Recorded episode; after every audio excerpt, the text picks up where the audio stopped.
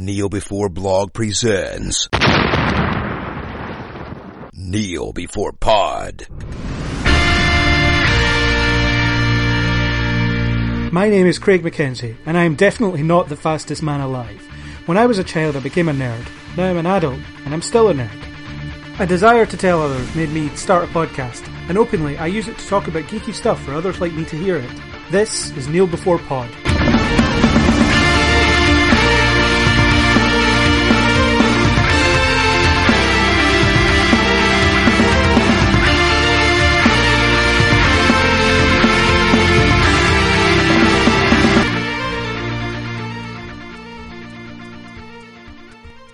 So joining me in this discussion in TV land is Chris. We couldn't find a third person, so hi Chris. Oh, you're stuck with just me tonight. Just you. The Uh, whole world pities you. Chris Evans and Chris Hemsworth weren't around, so yeah. Yeah, well, you know, we we tried. Chris Moyles was also not free tonight. Uh, A fact I'm eternally grateful for. I Yeah, don't so want Chris Moyles on my show. you're, you're you're landed with Chris McCrell instead. Oh well, there are worse things. right, so TV. We all watch television. We all watch different shows, and we watch DC shows, don't we? And we do. I'm, I'm, I'm. A big fan of the the DC. I, I I prefer, strangely, the TV shows over the the movie universe at the moment. Yeah, there's a there's a lot of that kind of chat going around. People seem to prefer what they're doing on TV to the films, and I can't say I disagree with them. No, I think the, the characters are, are better developed, but maybe that's just because we've had more sort of screen time to share with the TV characters, which we don't really get with the movie ones, because as soon as we get used to one, it changes.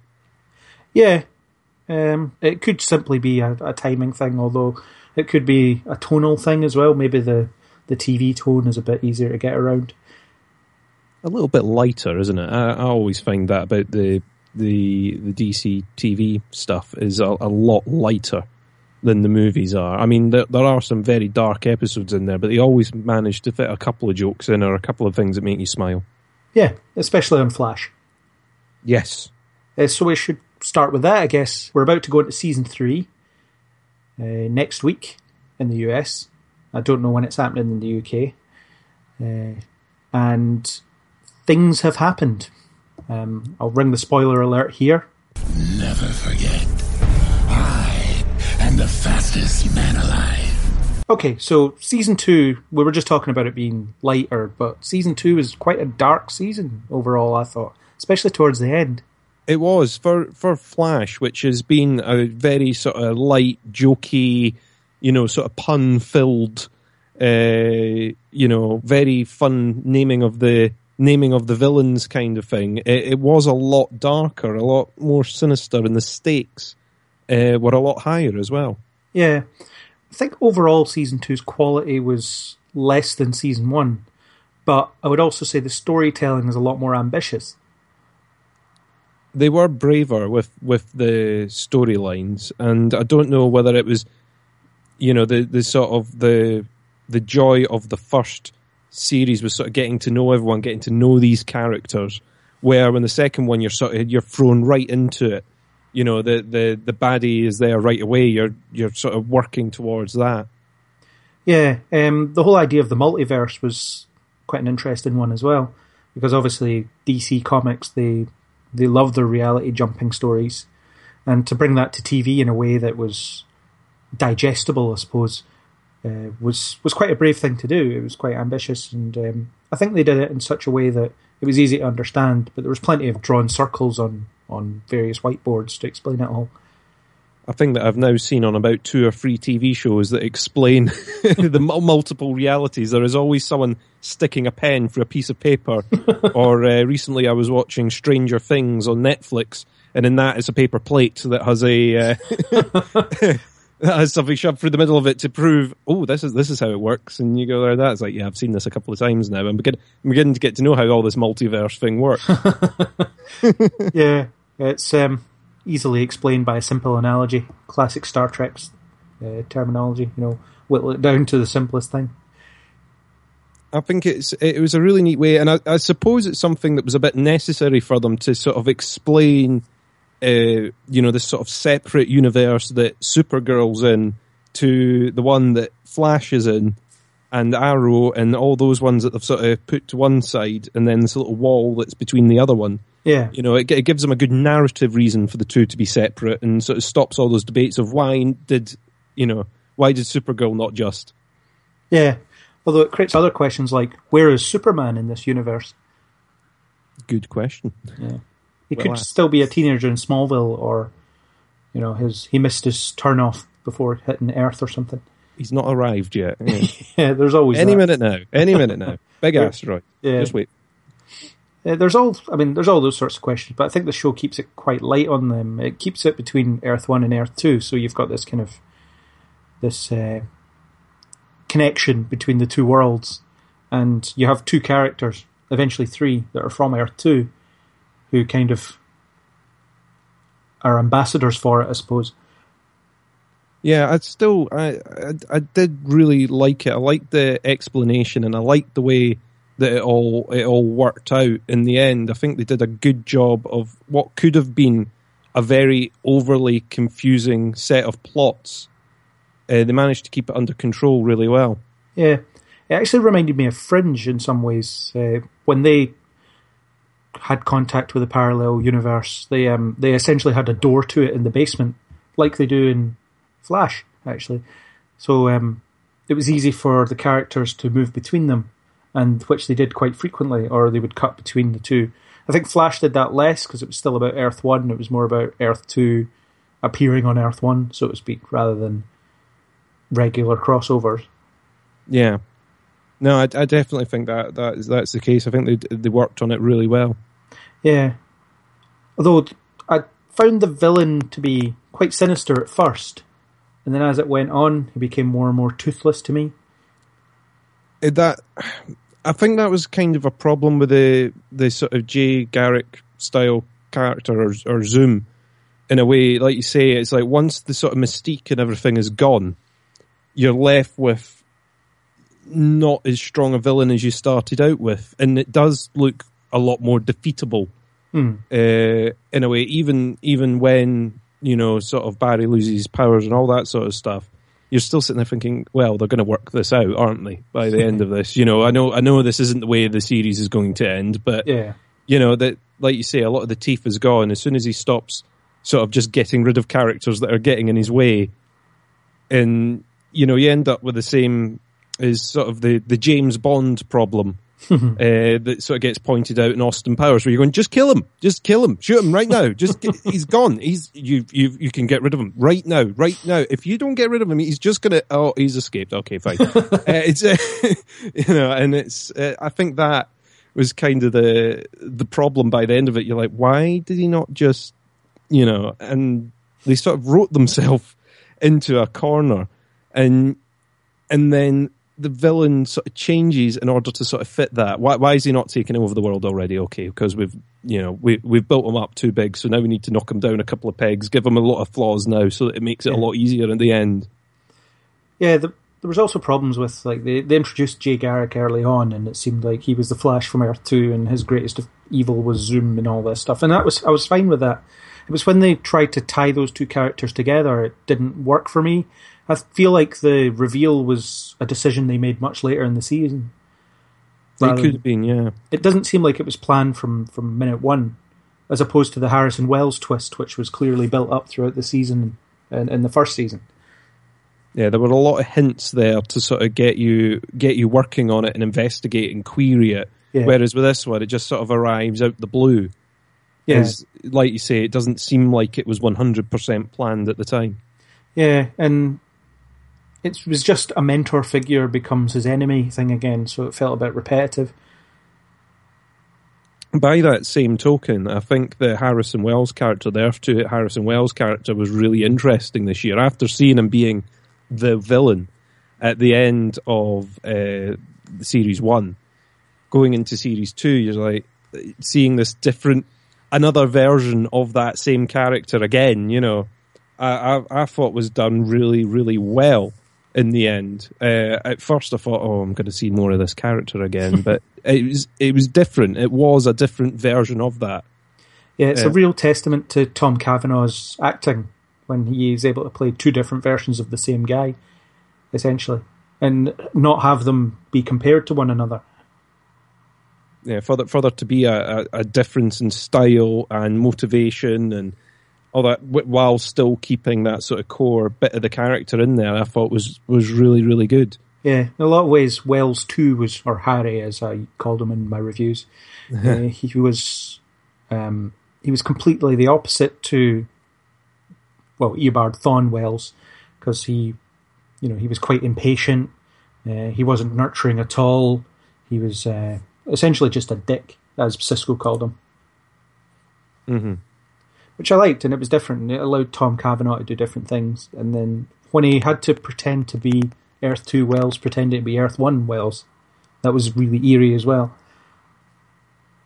It was uh, like you say. I just I just think Tom Cavanagh did a really good job of it. It, it was something that if if it hadn't been done well, could have made the whole the whole sort of plot and the whole story sort of fall apart. Really, and I I, I think all credits him for for managing to pull it off. Yeah, and I wonder if it's the intention was to only have uh, Eobard Wells around for one season, and then you know they didn't really plan to keep him around after that. But once they saw what the actor was capable of, they thought we need to keep this guy around. I think it definitely could have been the case because he was one of the best bits of the of the first series. He's definitely been one of my favourite bits of the second. Yeah, and uh, I wonder who he'll be in the third. Another Wells. and, and another other other Wells, yeah. yeah. it's sort of Inception, Yeah. a Wells within a Wells within. no, yeah, okay. And his uh, daughter's quite an interesting character as well, what little we see of her. Yeah, I mean, obviously, initially she's just the sort of captured, uh, you know, the the captured girl that needs saving, but that sort of develops a storyline of her own and her own motivations. You know, wanting to get home to her timeline, and it's. I, I think it was it was good. You know, I, I I didn't mind that character at all. At first, I thought, oh, there's going to be a really whingy character here for the next. We're going to get the agonized teen for the rest of this series, and it's going to be really really annoying. But no, it, it actually turned out a lot better than that. Yeah, and um, the way they bounced off each other was quite good because she was quite uh, peppy and optimistic, and he's just this eternal pessimist who sucks the life out of every situation.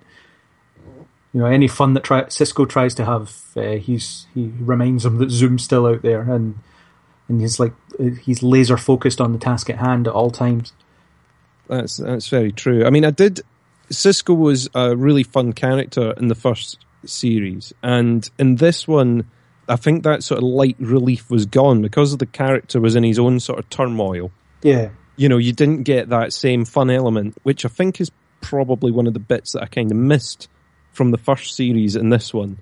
Was that sort of light relief in between battles and fights and all that that that just seemed to be gone this this series. Yeah, there was bits of it, but a lot of it was developing his vibe powers, uh, which worked well. I think. I think um, they were smart to keep them building gradually, rather than have them just be him go from untrained to fully trained in the space of two episodes. Because he's still not got a real handle on them, and he's still struggling with them, and and uh, obviously they manifest at plot convenient moments, but there's no getting around that, I suppose. But still, they do give you a little insight into what he could be capable of when when Yeah. you see him in Earth Two. You sort of get that hint of what what he could actually achieve in the future. Yeah. Yeah, it's uh, it'll be interesting to see how he develops across season three. Uh, assuming reality stays the way it is, because obviously Barry travels back in time to save his mother again at the end of season two, and he actually does it this time. Yes. Now this is something that I've debated with you off the podcast, which is my slight hate for time travel, and the sort of way that it's over the last a, a few different series that I've watched have had a time travel element where they suddenly go in and they rewrite a whole portion of what you've watched. Mm. And a lot of the time I sort of look at it and go, but you've just made all the time I've invested in getting to know these characters and enjoying the way they've developed, and you've just completely knocked it out. Yeah, that's ultimately where Fringe, I refer to this again, jumped the shark for me because they got to a point where they had completely overwritten the characters with slightly different versions of themselves. But then by the time you get to whatever season it was, it just feels like this isn't the same show you've been watching because there's only one character that remains the same. Um, with the whole Flashpoint thing, based on the, the comic book and the animated film, I don't think they'll go down that route. I think he'll exist in this new world for a little while. Uh, he'll think it's great, then he'll notice something is really, really wrong with it, and then he has to decide to fix it and put it back to the way it was. And that's where a lot of the drama will come from in the early parts of the season, I think. Well, see, you've got the advantage over me of having read the Flash comics. I've got to admit, I've, I've never read any of them, so I don't, I don't know the storylines as well as I know some other stuff. Mm. But I, I, I do worry always when they sort of introduce these points where they go back and they rewrite because you know that the first sort of few episodes are all going to be, oh well, what are they doing now? Oh, they're completely different. They're off doing this. Okay, great. And uh, oh, they're not boyfriend and girlfriend anymore. In fact, they don't know each other exists. Okay, great.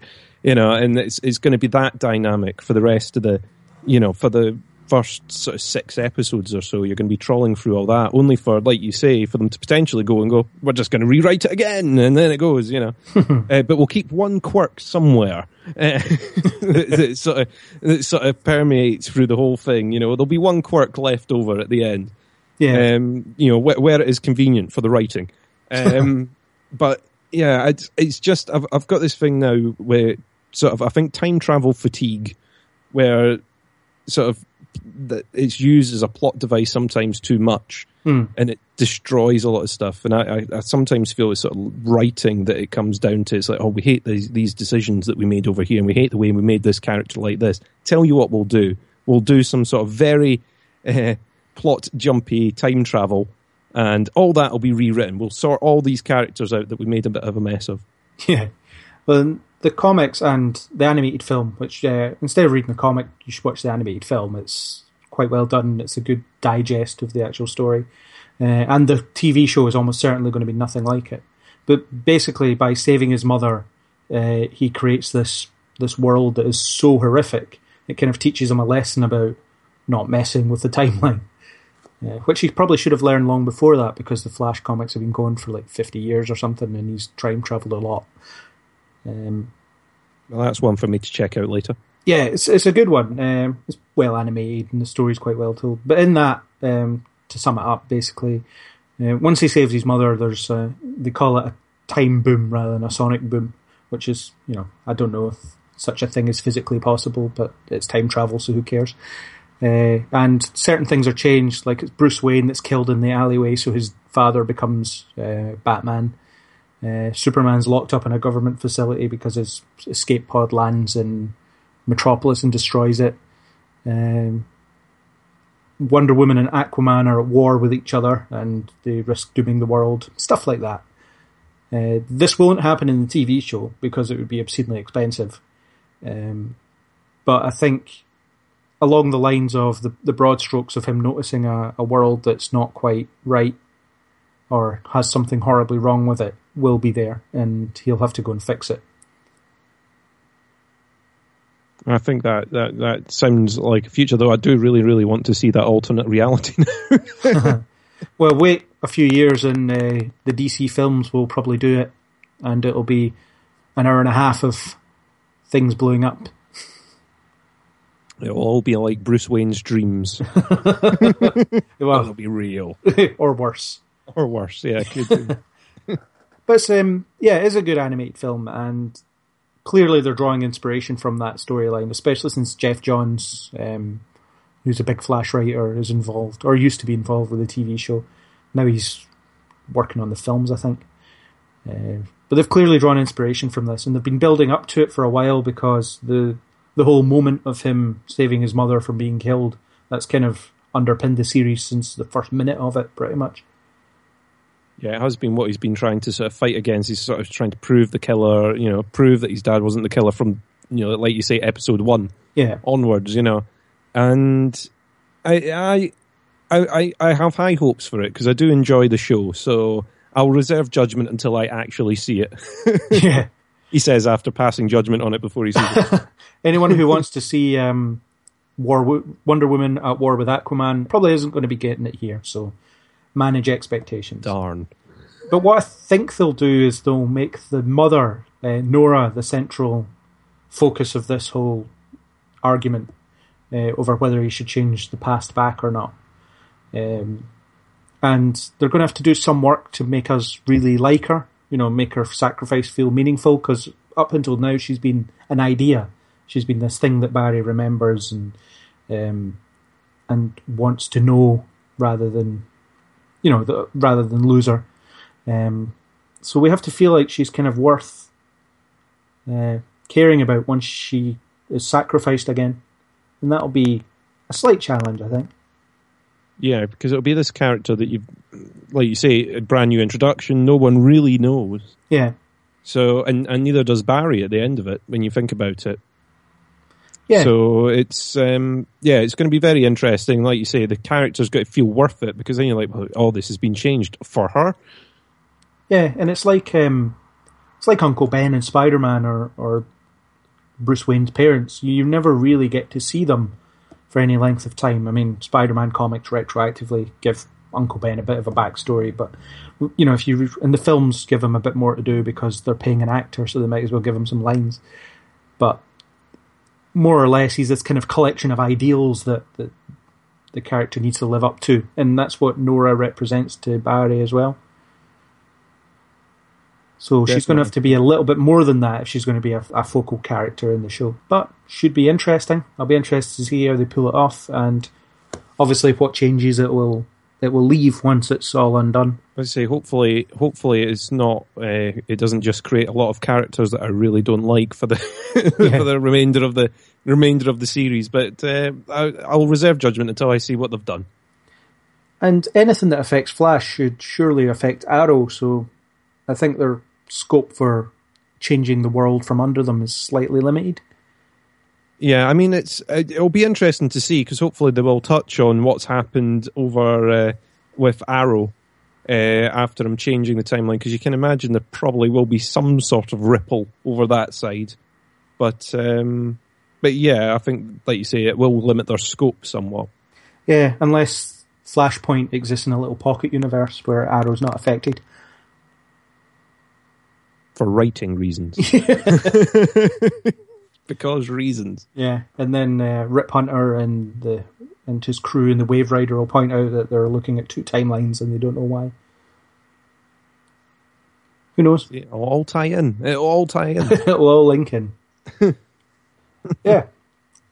But season two didn't enjoy it as much as season one overall, even though I thought it was more ambitious. I think it, it lagged a bit too much, especially in the middle.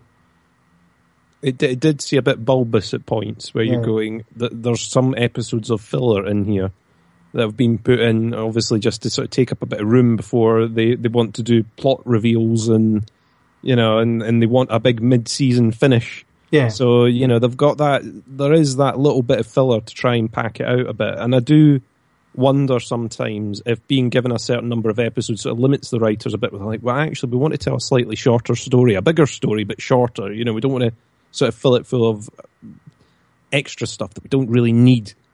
Um, yeah. And then they end up having to sort of create it too big. But likewise, you don't want to see them limited to such a small scale that they can't really pull off anything.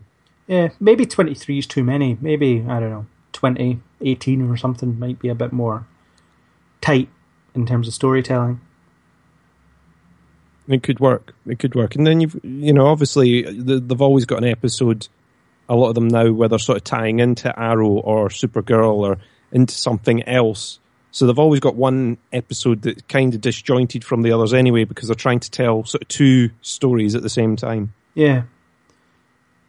Yeah, but there were some things about it that I thought topped season one because uh, season one had the big special effects showcase with Grodd, and his appearance was somewhat limited because the CGI must cost a fortune. But then they did a follow up where they you saw him a lot more, and it was still impressive. And of course, King Shark appeared twice and had quite a significant role in one of the episodes. And the visual effects work they can get away with on a TV budget just never stops impressing me on that show.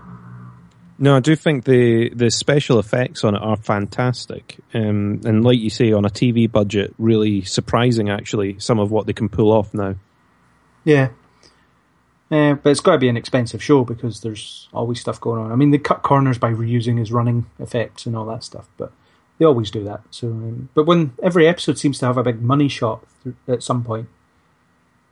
I think it's sort of specifically planned to be that way, but they always want to have, a, a, like you say, the big money shot, the thing that can go in the little trailer Yeah. for the show the next week, you know, that they can sort of trail in advance and, and, and keep people watching. And I, I don't think they're frivolous with it. I think they they use it sparingly, and uh, it's it's not too bad. You know, it's because of the sort of meta human thing. It, it, it means they don't need to do as many sort of special effects as perhaps they would have needed to if it was all sort of alien characters or all characters look different. Mm. You know, they can focus more on what their powers do, and a lot of it is basically throwing things around and all that, which is a lot easier, Yeah, I suppose, than some other special effects. Yeah, and I think one thing that made all the shows suffer, well, all two of them, because there was only two, um, is the episodes that they devoted to setting up the spin-off. You know, the, you had the the Captain Cold episode and and the Hawk people they took over, the crossover, and uh, the Firestorm one just felt like set up for you know this character to appear in Legends of Tomorrow, which is fine in itself, but it kind of feels like the sh- the show you're watching is taking a back seat for this other show that isn't even on yet. I do, I do like it feeling like it is part of a bigger universe and it is all tied in. But at the same time, like you say, that some of those episodes do sort of feel like, hang on, hang on, you're getting away from the. We're in the middle of another story here. Why are we going off on this tangent? Yeah, well, the Firestorm one especially. I mean, they they were setting it up quite well with with Stein suffering from separation anxiety because he's, you know, Ronnie was dead, or in another universe somewhere. Who knows? He'll probably come back. Um, and then they had to find another pairing for him, and they narrowed it down to two guys. And then the episode did uh, wasted no time in telling you which one it was going to be by focusing on one over the other. Whereas the it could have felt like a natural episode if it had been kind of both candidates are are equally viable until the last minute sort of thing. Yeah, it was kind of obvious that, like you say, which which one was going to get chosen. Uh, spoiled a little bit for me that because I, I watched Legends of Tomorrow first, so I knew I knew already what was going to happen. Yeah. Oh, he's good. Uh, I, I, I shouldn't have watched out of order. I spoiled that one for myself. I can only I can only blame myself for what I did. yeah, so unless there's anything else on Flash, we can move on to one of the others. Yeah, no problem. Yeah, um, Arrow, I guess, logically, um, even though that came first. Uh, season four, an improvement on three, I thought. Definitely, yeah. Uh, it had a little bit more of a focus, at least at first. The they were going down the magic route, which I quite liked. It's kind of like this guy who uses a bow and arrow against someone who's proficient in magic. It's a bit ludicrous in itself, but it kind of worked in in giving him a challenge that was different to anything he'd done before. Yeah, I think it was it was interesting, and they've always sort of played around with the the mystical element or the, you know, I, it, though it was more full on sort of magic this year, um, which was which was interesting to watch. I, I did I did enjoy this one better, like I said, than the than the other ones. I I do like seeing this character develop and change, Hmm. and I was interested in how long it would be before he came out of suburbia and uh, back into you know quote unquote real world again. Turns Uh, out about ten minutes. yeah, yeah. I was like, I, I was kind of expecting the fight to go on just that little bit longer. While he sort of sits there going, "Oh, I really, I really should go," and then being, "No, no, actually, do you know what? I'll leave them to it. They seem to be doing all right just now." but yeah, very, very quickly, it's like, "Oh, actually, I'm not going to be a cook anymore. I'm going to go off over here." You know, it's, um, yeah, it's it's really good, and I think I, I've enjoyed watching Stephen Amell's sort of build that character, though sometimes can be a bit too. Um, I'm trying to think of the correct word to use, but some of the speeches and everything, you think, would that character be sort of standing there making that speech? Uh, not particularly, you know. it, it does seem that occasionally you're they're, sitting there going, he is very inspirational at this moment, but I don't think he would be. Yeah. Um, but yeah, watching it, it's it's a show that I really really liked. Seeing getting to know all these characters and seeing the way they're playing off each other now is brilliant. And uh, I I thought this year quite a good villain as well. Oh, Damien Darhk was was immense. Um, Neal McDonough, he was magnetic in his performance every time.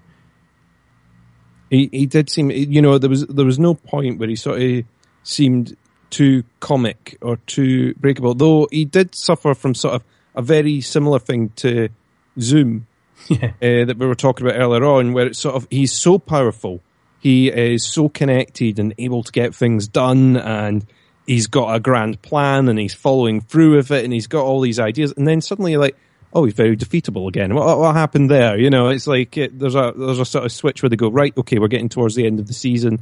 He's now a lot less powerful. And uh, it's all falling to pieces, and uh, you know, in, in the end, you know, that that that that kind of disappointed me a little bit. Um, but I did think it was a really good character. Yeah, there was a lot of inconsistencies, especially towards the end. There was when he got put in prison. Um, someone told him that his plan didn't need him, or Hive's plan didn't need him. But then an episode later, they were ready for breaking him out because he was integral to whatever they were up to. So it kind of felt like the writers either weren't paying attention or thought that we wouldn't notice. I did think the reveal of the sort of underground city at the end was was really interesting because you're wondering always it's always in these shows where they're talking about the plan. Yeah, and it's always you know the undertaking the plan the thing that we're going to be doing later on and it's all talked about the city and you're going well what are they actually up to oh right they're building a city underground of course they are right okay and it's uh, you know I, I just uh, I, I thought it was a little bit fun I, I would have found it more interesting if they had kept that not mysterious for a little bit longer, but let us see more of that. What were they planning to do for a little bit longer before it all comes crashing down? Yeah, and it was completely off the rails towards the end. I mean, Team Arrow should never be bringing down nukes. That's just feels like it should be above them. It- They're kind of supposed to be street level in a way, so they can deal with a siege within their city, uh, but they sh- shouldn't really be bringing down the world's nuclear arsenal. that was ridiculous. I did think that was a bit a bit grand towards the end. You're going this this you know they would be gone by now. They- Yeah. you know this this isn't something that is solved by a quick a quick hack Felicity You know, on a tablet and on on, on a tablet and, and uh, uh, you know remotely somewhere going okay now now we'll just bring down the nukes that's fine you know. All all, all done. You know we hit Yeah. the button we hit we hit the stop nuke button uh, you know quickly did that code. You know there's there's some hacking and I, I do I do think hacking sometimes an Arrow is sort of the catch-all thing. How how do we solve this? Oh we'll we'll just hack that computer. Job done. Yeah. So I'll, how- I'll hack into this. Will you fire arrows at people? Yes, yeah. You, you, you fire arrows at the nukes while I hack them out the ground, uh, you know, into the ground, and that'll be it. You know, I need you to knock a small hatch off the uh, off the nuke so I can hack it. you, you need to fire this USB stick directly at the nuke. that will upload a virus to all the other nukes, and then they'll fall out of the sky. Uh, only you can do it. Uh, it is it is one of those bits where you go, oh, not again. Um, that's that's the way they've done it. it. So I think that's what was interesting about bringing the magic element into it this year because it is Yeah. something that can't be hacked. It's not a piece of technology that's sort of sitting about that you can plug the laptop into and go, okay, right. Once once they've got the database and the thing, that's it. They can they can stop it all. Yeah. And Oliver had to learn how to be a more well rounded person to counter Damien Darhk's death magic, uh, which he managed to do in about half an hour. So, you know, quick study. I know. I, I think I might do that course myself. he goes Yeah, and I talks to think- someone, then she Yeah. tells him, "Oh, you're too, uh, you're you're too impure, or whatever it is." And then he fights Darhk a few minutes later, and he's able to stop him from killing him. well, that's magic for you, isn't it? Yeah, that's that's Oliver Queen for you, apparently. I'm, I'm going to do one of those uh, five minutes to mindfulness apps, and I think that'll uh, Yeah. that'll sort me out for the end of this. Yeah. all the top gurus in the world try, you know, spend their entire lives and vows of silence to try and reach some kind of enlightenment. But Oliver Queen, five minutes and being told he can't do it, and now he can do it. It would, it would have been a really different series to watch 10 episodes of meditation. Where's Oliver? Meditating again. Oh, On the salmon ladder for some reason. No, no, he's through in that room next door with some candles lit. He's thinking really hard. Hanging upside down from the ceiling or something like that. There was actually one part of the whole going back to the whole nuke plot. Um, there was one part of it that kind of made me gasp a little bit. It was when Felicity made the choice of uh, the nuke hitting the least populated area out of the two. I think it was going to hit one of two places, and she chose the one that had less of a population because that was the choice. Uh, and then afterwards, you would think it would be something to weigh on her for the rest of the season at the very least. But it's kind of shrugged off, which is weird because that's essentially the next Hiroshima. You know, the the world would change if if an entire town was obliterated by a, a nuke. I know it is. Like you say, sometimes I don't know whether it's the amount of time they've got or whether that's a whole plot that they haven't quite focused on, or they originally planned to focus more on, and then had to sort of write it out. You know, I, I don't imagine that they sort of just left it as a doing that and then having no no thoughts about it later. Yeah, And it'll be interesting to see if they revisit it. If it's something where you know, obviously in the heat of the moment and adrenaline and adrenaline and everything sort of gets her through it. Where maybe in the next series, you then she then turns around and goes, "God, what what did I do? You know, why did I do this?" Well, there was even there was quiet moments in following episodes. There was one where Diggle was more worried about the fact that he'd killed his brother rather than the fact that hundreds of thousands of people had died or whatever it was, and Felicity didn't even mention it, which is it just feels strange to have a big event like that and not have it mean anything. And it's kind of a problem that Arrow has had since probably season three, actually, where all these big pivotal things keep happening and then they focus on the wrong thing.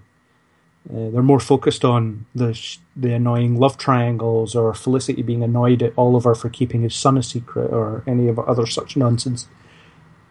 That was that was a bit where I I, I just didn't quite understand as well that sort of subplot of keeping keeping the son secret from Felicity, where it seemed unnecessary to do so. Because how how would the mother find out that Felicity knew? Yeah, it was Considering artificial that drama. Felicity is pretty good at keeping secrets so far. Yeah, Uh, let's face it. So, so why why would it have been an issue? Or you know, I I see it as a, you know, um, keeping a promise that he made. Mm. But I I don't understand why he wouldn't have broken that one, considering that he has broken others in the past. yeah. Well, I guess it was this Oliver Queen's trying not to trying to do things differently or in this season, and he um, and th- that was a theme running throughout, and he saw it as the only way. But I mean, that was it. Sam, the woman's name was whatever her name was. She was com- being completely unreasonable for a start, uh, and she should have seen that because she seemed otherwise reasonable. And when Felicity found out in the timeline that gets erased, she was also being unreasonable because uh, he'd just found out and she was badgering him about it. You know, rather than giving him just a minute to collect himself and then figure out how to deal with it. I mean, it all comes out in the wash anyway. I mean, if Thea it can does. find out. Uh, Sorry, I interrupted you there. No, it's fine. Um, so the the illegitimate son plot was was something I just couldn't be bothered with because it created all this pointless, pointless lovey-dovey drama that they just don't seem to get make compelling in any way. And it was just an excuse to split Felicity and Oliver up that didn't work. I don't think. Like you say, it gives it gives them an excuse to boot someone to one side and take one of the team away Yeah, uh, for a period while it's convenient. Yeah. And on the same token, there was Felicity's um, inability to walk for a while. Uh, that didn't really sit long enough, pardon the pun, to have any major consequences for her either. She had a couple of episodes where she was dealing with it, and then she was cured instantly. Yeah, the technology came along very, very quickly Yeah. to to to get rid of the wheelchair again. I do think it would have been more interesting, like you say, to for that to have played out a lot longer. Yeah. I mean, for the rest of the season, I think it would have been it would have been more interesting to, to have her wheelchair bound for that. But I don't know. They they did it the way they did it, I suppose. But there are still hints that they're not quite sure what they're doing with certain characters, and uh, without pairing Felicity up with whatever superhero happens to turn up that week. That's all they can think of for her. Apparently, It is quite a big team now because of the number of seasons that you've had. The the, the sort of team and the and the characters around that have grown and grown and grown. So trying to give them all their piece of storyline that's theirs is, I imagine, for the writing is very difficult. Yeah, and for the most part, they, they forget about people. Like Laurel, for instance, she constantly gets kind of forgotten about. Even though she died, and uh, they probably should have given her a bigger role before she died, otherwise, it doesn't really feel like it, it matters in the grander scheme of things because it's not a character that was essential to the show. It does. It does seem a shame for that to happen, but it does show with this universe that there are consequences and that none of them are particularly safe. Yeah. Because I was worried that you know the Lazarus pit was going to be the thing for the rest of this. Now Yeah. that you know you're not worried about any of the characters because you know in the end we've sort of worked this out. Now we'll take them to the pit, and uh, then they'll be back, and then that'll be it. Yeah, but then Nissa destroyed that, which is fine. So they need to find other ways to resurrect people. you know, it, I I think that helps a bit because it, it makes sure that you know that there's consequences in this universe, Mm. And it helps the. I think it helps with the story as well because then you do feel worried for the characters when they're put in peril now, Yeah, rather than sort of constantly thinking, "Oh well, they'll just be back," or they'll they'll find a way, and the, the, you know they'll still potentially find a way to bring characters back. yeah, like Diggle's brother, the character that nobody really Yes. needed to come back. and that wasn't handled terribly well either. He was back, and then he was under Darhk's control, and then he wasn't, and then it turns out he was all along. It was confusing, and it wasn't really necessary because I think it takes a bit away from Diggle's journey throughout the series as well. Ever since he's, you know, ever since the start, he's been the guy that lost his brother, and it's really defined him as a person. And then suddenly he's dealing with his brother being back, and it doesn't really Yeah, work. it's sort of the, the the brother was back, and then there's all that time trying to save the brother in the first place. Yeah, to then have him back, and then they seem to sort of change their mind at some point. They went, "Oh, actually, we don't want this character around. This is going to be a lot of work. We'll just make him bad again, and then he'll be gone again." yeah, And it, so it takes away that character development that Diggle had, and pushes it back again. yeah. Um, when they were teasing his involvement earlier in the season, you know, when he was still, by all intents and purposes, dead, uh, they had this whole thing about him being a drug dealer in Afghanistan and stuff like that, and that was the reason he was killed because he was competition for Hive or something like that. And Diggle coming to terms with his brother not being the guy he remembers, that was interesting.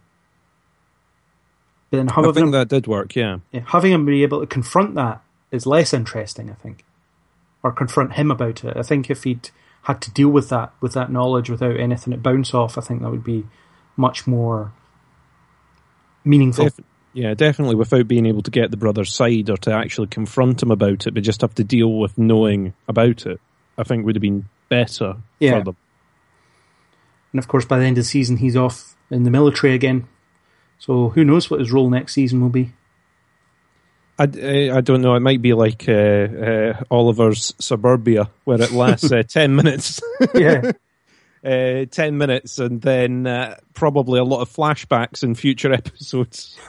and he'll discover something in the Middle East that uh, that, that becomes hugely important to the plot, and he'll bring it back. I, I imagine so, or or he will go missing, MIA. Yeah, that's There's also only one person that can find them. I've always liked Diggle. I think he's um, I think he's been a really important part of the show since day one. And if he's gone for an extended period of time, I think the, the show will suffer.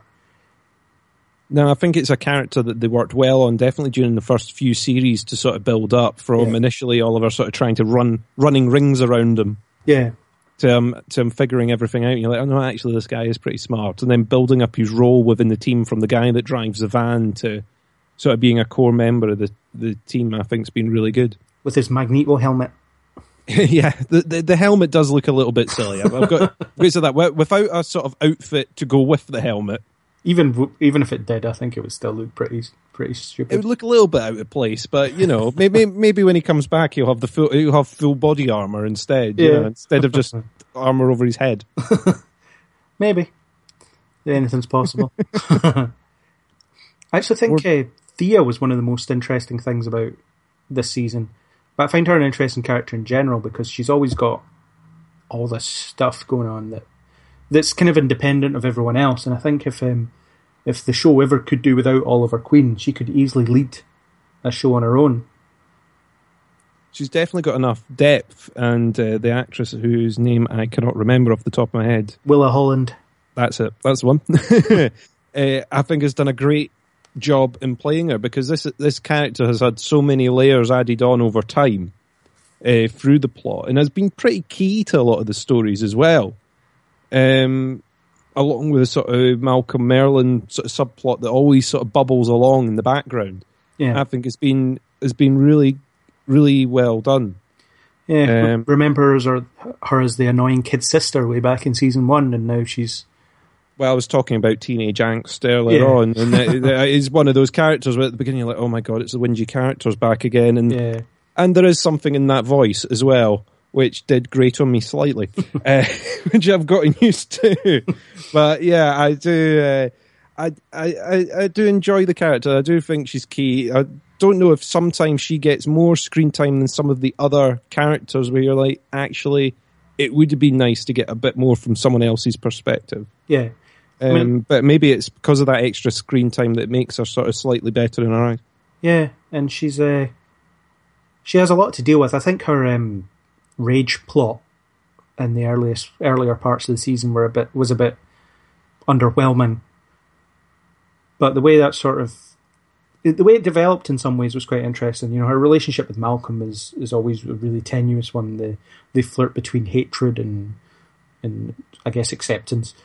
But the the way he was trying to get her to go out and kill horrible people to calm her own bloodlust because it was to his mind the only way to do it, and she refused.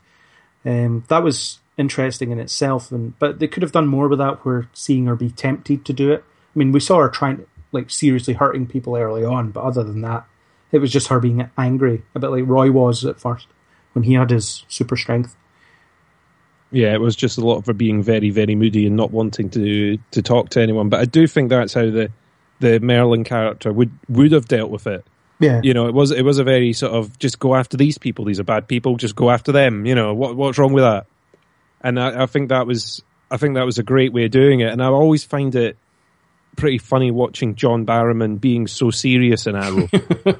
you know, after seeing him on the TV over here, always being that, yeah, you know, a very a very light character normally, and then watching him on this being very, very, very serious. And over here, he's hosting game shows. uh, it's, it's uh, you know, it's always a bit weird. I, I, don't know. Sometimes I think it takes me out of the show a little bit. We're going, oh, it's John Barrowman. Here he is. Yeah. Uh, but you know, he's. I, I think he's played that character really well. I don't know if he's just been such a good sort of not a, a second rate villain. I don't I don't know what to call it. Of second tier villain where he's never the never particularly the main hmm. uh, villain in the piece. He's always sort of someone else's else's uh, assistant through the whole thing. But there is this, always this bit in the back of my head that's like he's he's just going to change again. Yeah. And he's he's, he's going to betray you again any any minute now. I know it's coming. I don't know why he will betray you or what for, but at some point he's going to do something which is despicable, and you're really going to disagree with him again. and then build up over another few episodes, and he will be back helping you again because he will have the what's it that is necessary. he does seem to fulfill whatever function the plot needs him to, whether that be heroic or villainous. Uh, which kind of I suppose they don't know what to do with him ever since he was the, the villain in season one. But uh, I wonder how many of the characters seem to have forgotten the fact that he leveled a large part of the city.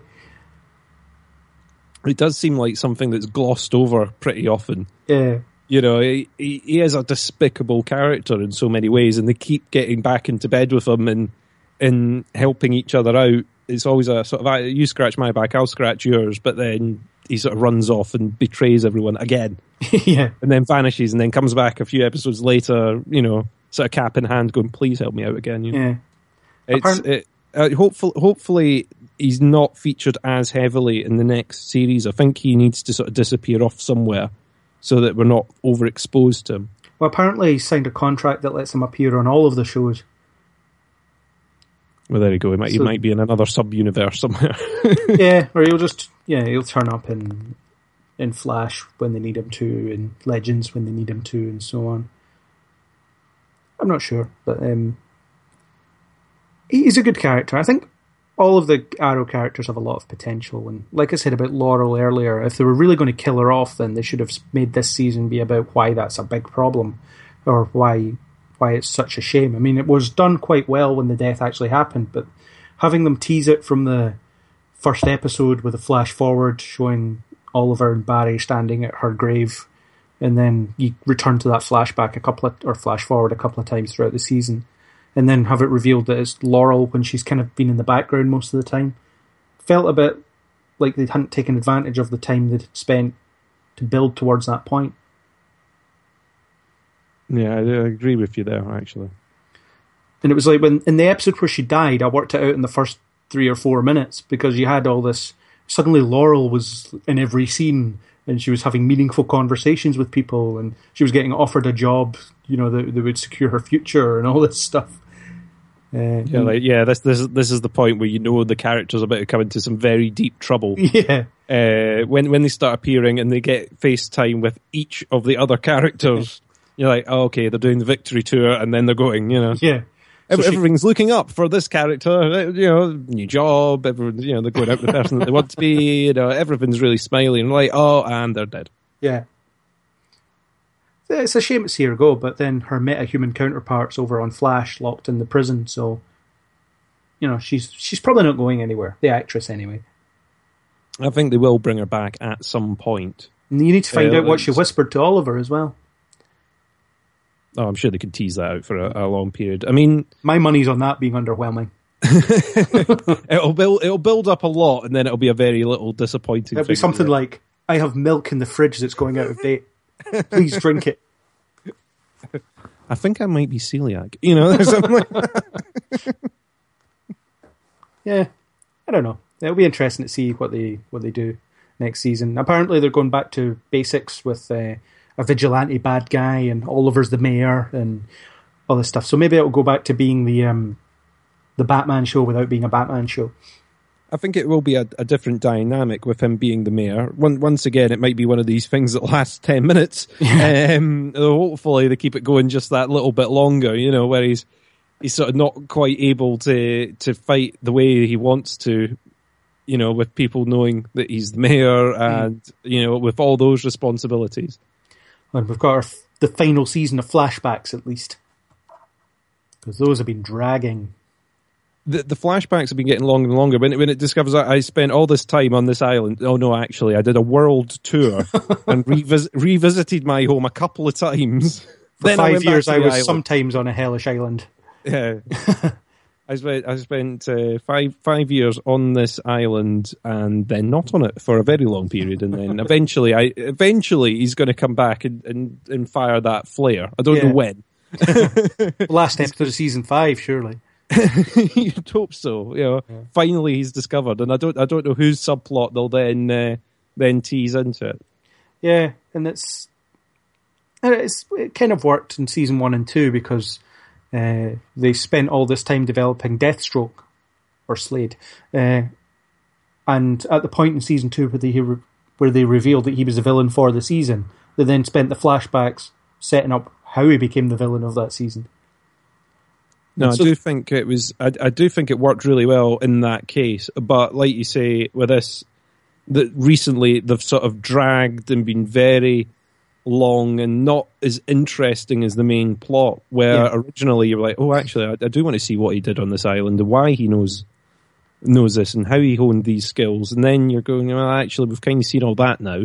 Yeah, So what what else is there that he did? And it it it does seem very strange. Some of the places where he popped up, uh, you know, and they cut them down to about forty seconds per episode, or or forty seconds per cut.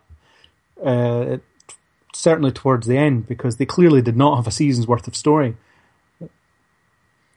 So I'm, Yeah, it- I'm worried that season five will be more like that. well, hopefully they they've sort of worked on it a little bit and they know where they're wanting to go with it.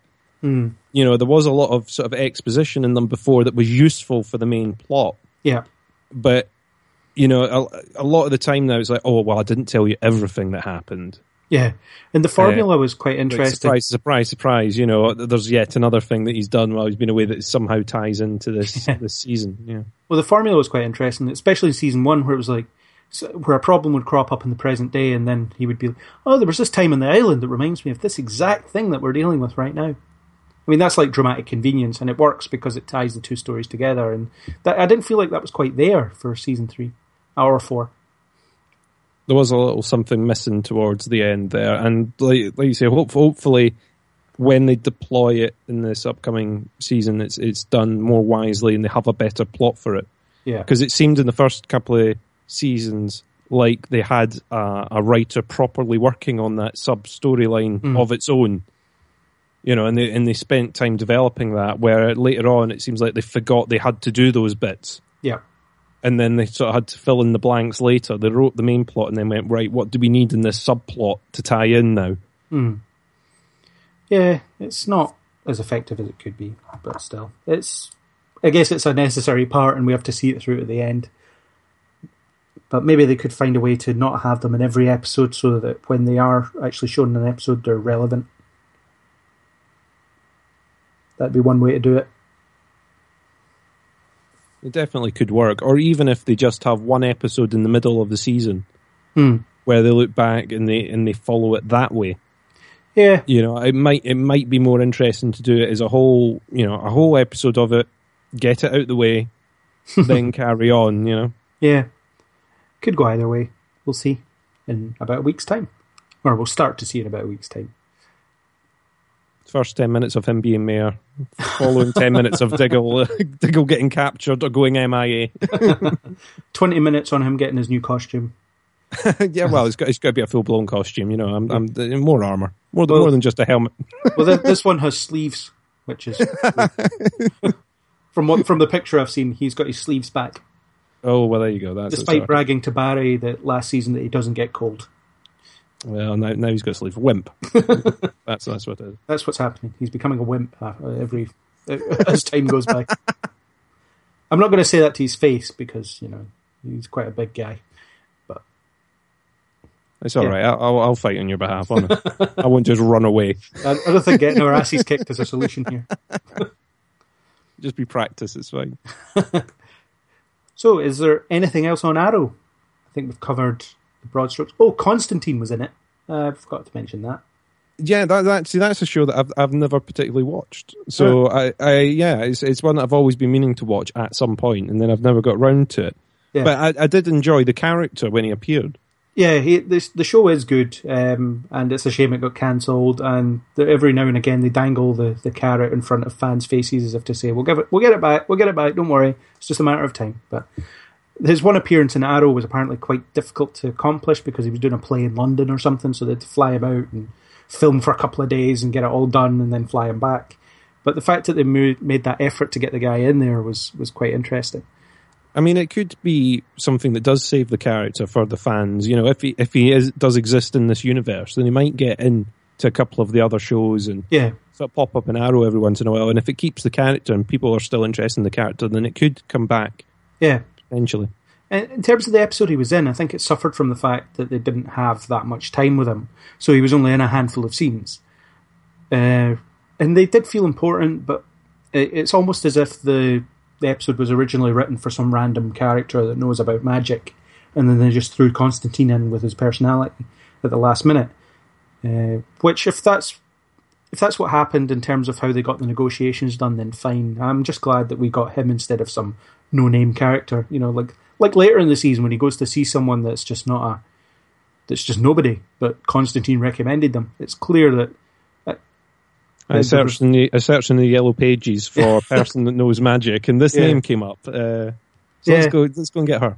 it's almost as if the reverse of that, though. You know, they kind of weren't expecting to get Constantine, then they got him, and then they wrote a part for him, and then didn't get him later on. You know, Yeah, potentially. Yeah, I, I, I did.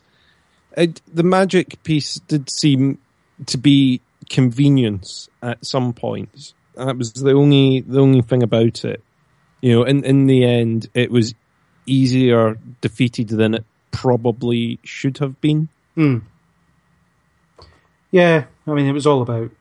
I can't. Rem- I actually can't remember how Oliver init- eventually defeated him, but I think it was get the get the totem. I think at the end, break the idol. Yeah, break and- the idol. yeah.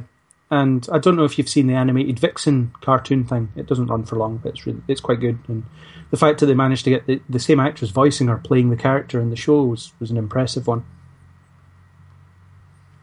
You know, her that could summon the spirits of animals and have them inhabit her, so she gets an elephant strength or whatever. No, I did. I did think that it did work a bit, but it's. I, I just the the way it sort of worked at the end, and then that character is, you know, where do they then go with that in the future, and and how does that impact? Because if all these people are around, Yeah. and he's got all these people in his phone book that he can just call at any minute and go, "Hi, I've got a bit of a problem here. Actually, could you come and help me out with this?" Then you, you know it does make it more difficult in the future for them to write the villains. The villains have got to get bigger and bigger and bigger. Yeah. You know, like you say, at the end of this, a full blown nuclear strike. so how do you get bigger and bigger every series? Or every, every every season, or or do they need to make it more personal and bring it in for the next one, I rather than it it being in, this world yeah. encompassing evil? Yeah, escalation's always a problem. I think. Um, you know, you get to a point where it, uh, Aaron, who you were on the last podcast with, he often talks about how um, it feels like an end of end of video game boss. Know, you you just you dance around this character for twenty odd episodes, and then you eventually fight them in a big climatic confrontation. And having it in every season of Arrow has essentially been that. Uh, season two did it best, I think, but with Ra's al Ghul in season three and then Damien Darhk in season four, it was all about waiting till that final battle. And uh, I was quite impressed when Flash bucked that trend in season one by having it be a very intimate, personal story about him dealing with the the memory of his mother and deciding whether or not to save her. You know, that was that's not what you expect from an action adventure show doing a, during a season finale. But with Arrow, you just keep getting more of the same. It's a good way of looking at it, like the video game sort of thing of building building up to the one big fight at the end, Yeah, and then that's it. Roll credits, you know, move on. yeah. Roll credits. Wait for the sequel. I'm hoping that the vigilante bad guy next season will be uh, will be a, a nice change of pace and, and bring Arrow back to the more kind of grounded roots that, that made it so popular in the first place. I mean, it still does exist in a world with the Flash and with all this magic and stuff, but sometimes it just needs to be some guy versus another guy, and they have some kind of ideological disagreement. That's all it needs to be sometimes. It will be interesting to see what way they go. Hopefully, they do buck the trend and sort of change it up a little, Yeah. because surely these these are things that they will be noticing themselves as well. Or they'll be noticing fan feedback, if nothing else. But overall, uh, uh, overall, I did I did like this season, and um, no, I, I think I think they've been going really really well considering how far in they are. Hmm. This is the point where programs are normally starting to turn the other way. Yeah, and Arrow's working to get back there, so we'll see. So I think on that, um, we've we've talked enough about Arrow. Since the discussion lasted more than two hours, I thought it best to make it become something else and split the podcast into two parts. Thanks to YouTuber nstens1117 for all the music, and join me and Chris in part two where we continue our conversation.